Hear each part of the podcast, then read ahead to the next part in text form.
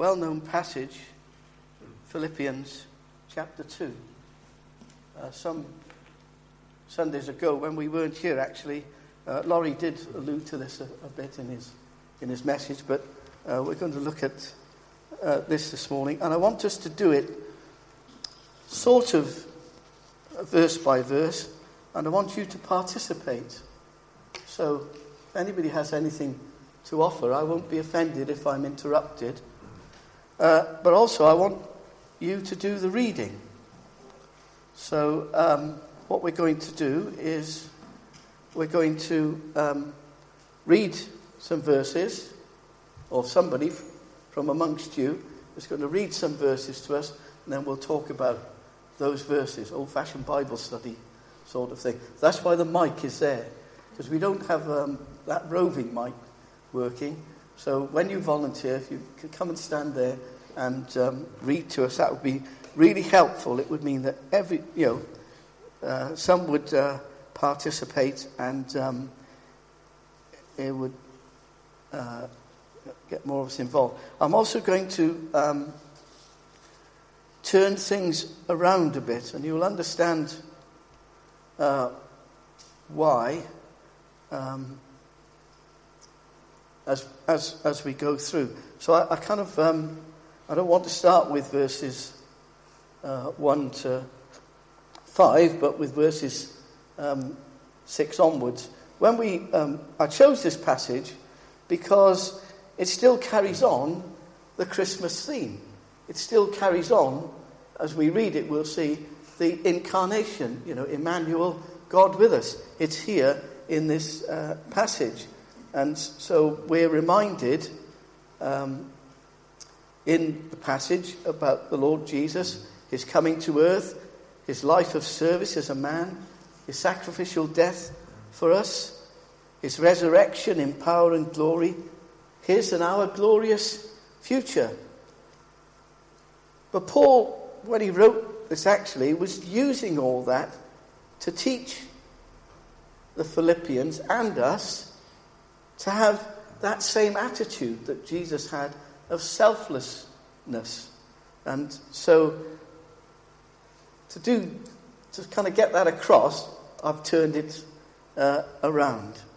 So, we're going to look at um, First of all, verses um, 6 to 8. So if, if somebody could um, volunteer and come and read verses 6 to 8, that would be good. And of course, if it takes a while for somebody to volunteer, um, the morning will go on longer. Thank you, Mary. You can read it off there if it's easier, but. Um, right. Verses 6 to 8. Yes, please who being in ev- sorry, who being in very nature God, did not consider equality with God something to be grasped, but made himself nothing, taking the very nature of a servant, being made in human likeness, and being found in appearance as a man, he humbled himself and became obedient to death, even death on a cross. Thank you. So, when I read this, I think the first thing is that um, we, we, need not be in any doubt that um, we are speaking of God. We, we started with that carol this morning, didn't we? Oh, come, holy faith. It wasn't by chance, because in there, it depends what version of the carol um, you have, but it speaks of very God, but true God. Not a God or a God-like person, but God Himself. This is who we're speaking of. This is what the Christmas story is all about. But of course, when Paul writes the Christmas story to the Philippians, he doesn't put the, the trimmings in, if you like, the stable and the, um, uh, and the shepherds and, and the wise men. He, he, just sort of goes straight to, straight to the heart of the matter that God became man. And uh, so that's what we said. Um, and of course, it, it's clear that as a consequence, he didn't need to claim that or to, or, or to prove it. He was and is God. We, have often been reminded uh, of, the, of that verse in, in Colossians uh, by Laurie. He is the image of the invisible God, the firstborn of all creation. And we, today, as in Paul's day, we need to get a hold of that because that puts everything in perspective.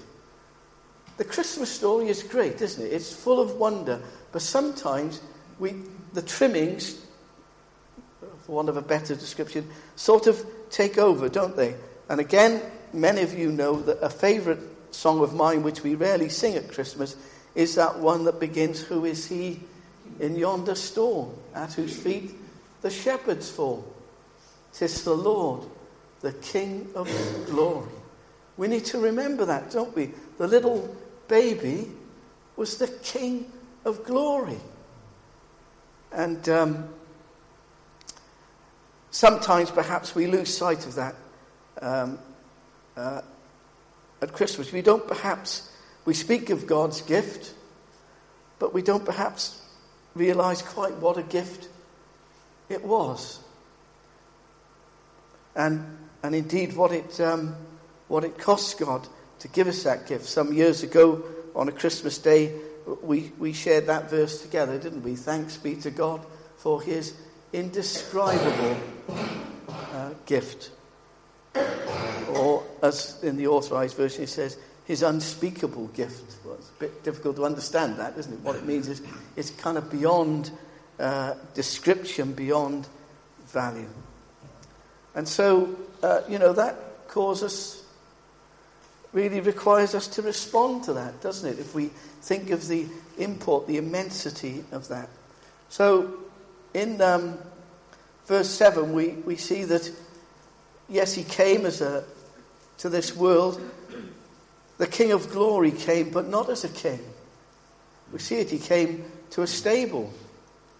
He made himself nothing, no reputation, a nobody in Corinthians, we're reminded that you know the grace of our Lord Jesus Christ, that though he was rich, yet for our sakes he became poor, so that through his poverty we might become rich. He left the glories of heaven. There's another um, carol that we rarely sing as well, isn't it? You know, just leave thy throne and thy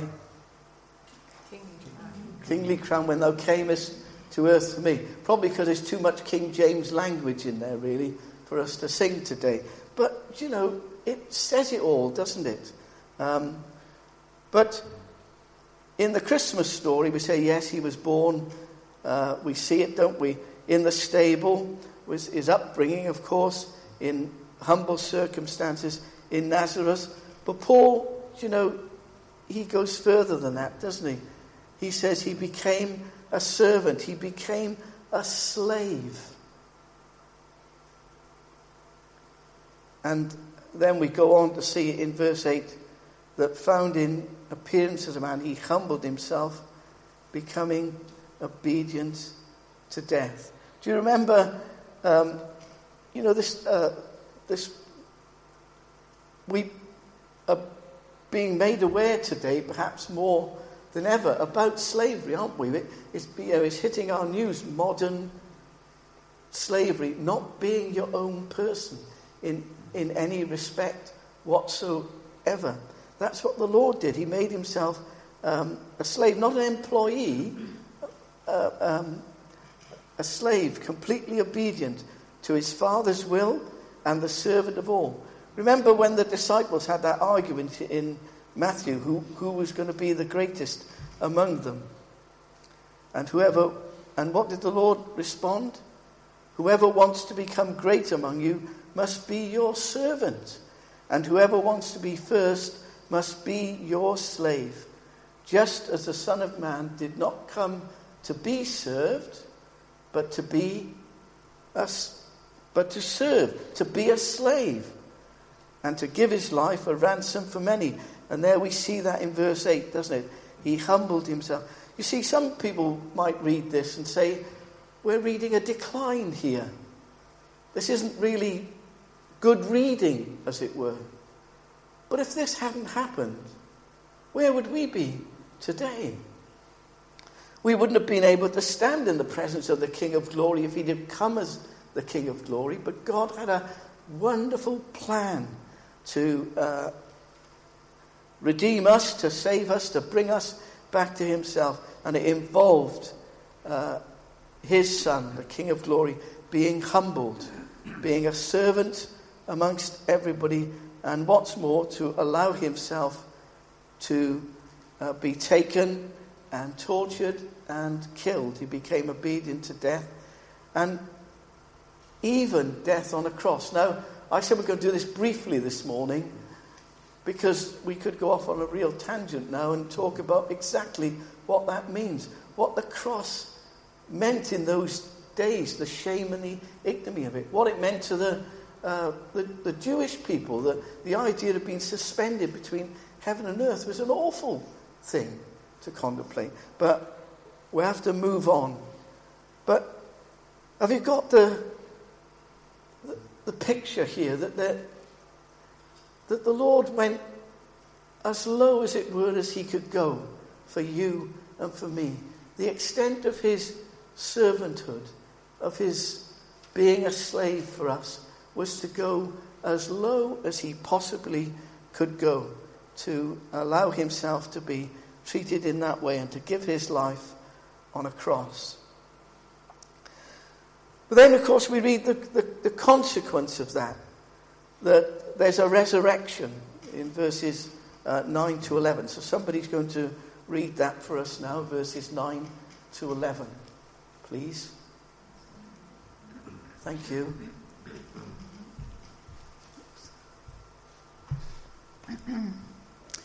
Therefore, God exalted him to the highest place and gave him the name that is above every name, that at the name of Jesus every knee should bow in heaven and on earth and under the earth, and every tongue confess that Jesus Christ is Lord to the glory of God the Father.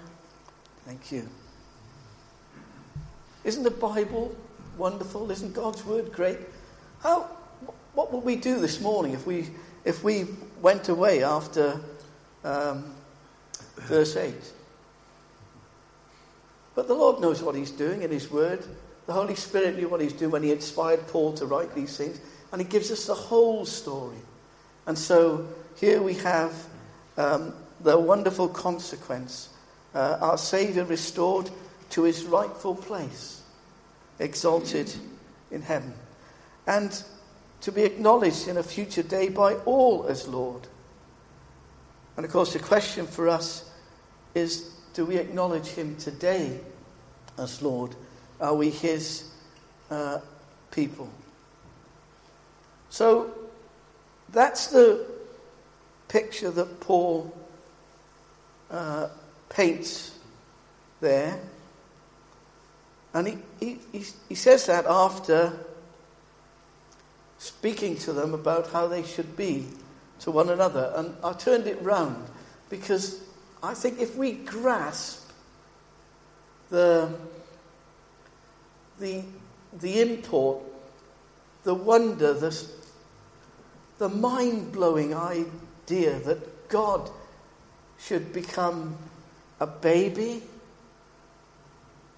a humble man, allow himself to be treated as the worst criminal and give his life, then we get the idea of what Paul is asking the Corinthians and us to do. What's our response to that? So that's why I turned it round. So I'll do some reading now. In verse 5, we read, In your relationships with one another, have the same mindset as Christ Jesus. That's the mindset we just read. That's what we just read about. And then he says in verses 1 to 4 Therefore, if you have any encouragement from being united with Christ, if any comfort from his love, if any common sharing in the Spirit, if any tenderness and compassion, then make my joy complete by being like minded, having the same love being one in spirit and of one mind. Do nothing out of selfish ambition or vain conceit. Rather, in humility, value others above yourselves, not looking to your own interests, but each of you to the interests of others. First of all, when I read these uh, opening verses 1 and 2, it seems to me that this encapsulates the joys and the benefits of being a Christian, of being one of those who has already bowed the knee and acknowledged that Jesus Christ is Lord. We have a personal relationship united with Christ. We have comfort, assurance, and security which comes from knowing God's love. We're indwelt by the Holy Spirit, and He unites us in our fellowship, in our church here. This changes our nature so we have sympathy and empathy and care for one another. That's what Paul um, was writing about there. But you know, he still needs to uh, ask them and us to be of one mind, doesn't he, in verse 3? One love and one, oh, verse 2, one, one spirit. This suggests to me that unless there's a fellowship, we have a unity of spirit, we can't work together. We have a unity of purpose. They go hand in glove. It requires each individual to be a, a follower, doesn't it? And then we read in verse, um, I'll get it in a moment, 3 and 4. Do nothing out, do nothing. do nothing. It doesn't mean do nothing, does it? The imp- implication is we're doing lots. We're doing, that's a challenge, isn't it? What am I doing? What are we doing? Where am I when the church prays and worships together or when there's work to be done? But the challenge is, is how we go about that, isn't it? How we uh, go about our service for the Lord. Do nothing what? Out of selfish ambition and vain conceit. You don't need me to sort of um, explain what they are, do you? But what a contrast their selfish ambition and vain conceit to what we read in verses uh, 6 and 7. Didn't consider equality with God something to be used to his own advantage.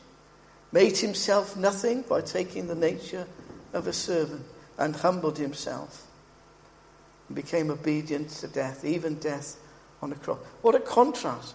But you see, that's what, that's what Paul's writing about. That's what he's saying. He's saying, look, look what Jesus did for you.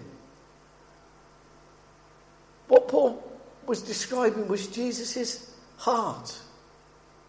The heart he has for you and me, which meant that he gave up everything that he could so rightly claim. And that's what Paul's asking us to be like. Golly, that's something, isn't it? That's something, isn't it? Paul, don't go away this morning pleased with yourself because you managed to finish by quarter to and everybody seemed quite content. you know what I'm saying, don't you? Have I come? I can only speak to myself. When, when it, you know, there are certain bits of the, of the scriptures, the challenging, practical Christian living bits. I sometimes think you can't tell anybody else about. You can only speak to yourself. I'm sharing this with you. I'm sharing the challenge to me. If you take the challenge on board, that's great.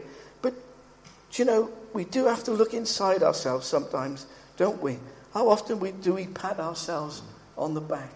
What is sometimes our motivation for what we can, uh, you know, for what we do? But, you know, the man that Paul was describing here, the man Christ Jesus, as he often talks about himself, who could have claimed for himself so much, claimed nothing. He simply came as a servant of God and a servant of us. He became that selfless servant. And the idea is that we strive to do the same. The comparison runs out because he gave up greatness. Well, speaking for myself, I don't have any greatness to give up. So the comparison kind of runs out. But you know what Paul is, is trying to say. You know, to be humble of heart and to have uh, the heart of a servant. How do we do this? Well, we seek God's help, don't we? We seek His help and the help of the Holy Spirit to work in us, to give us a right attitude to ourselves and to others. That's what it says, isn't it? Consider others better than yourselves. To be effective in the service of God, we must become nothing, emptied of self, so that God can fill us and use us. Here's some brief verses as we conclude. In Romans 12, verse 10, it says, Be devoted to one another in brotherly love and sisterly love. Honor one another above yourselves. Uh, Peter, in his first letter, uh, chapter 5, writes, Young men, in the same way, be submissive to those who are older. I couldn't miss that out.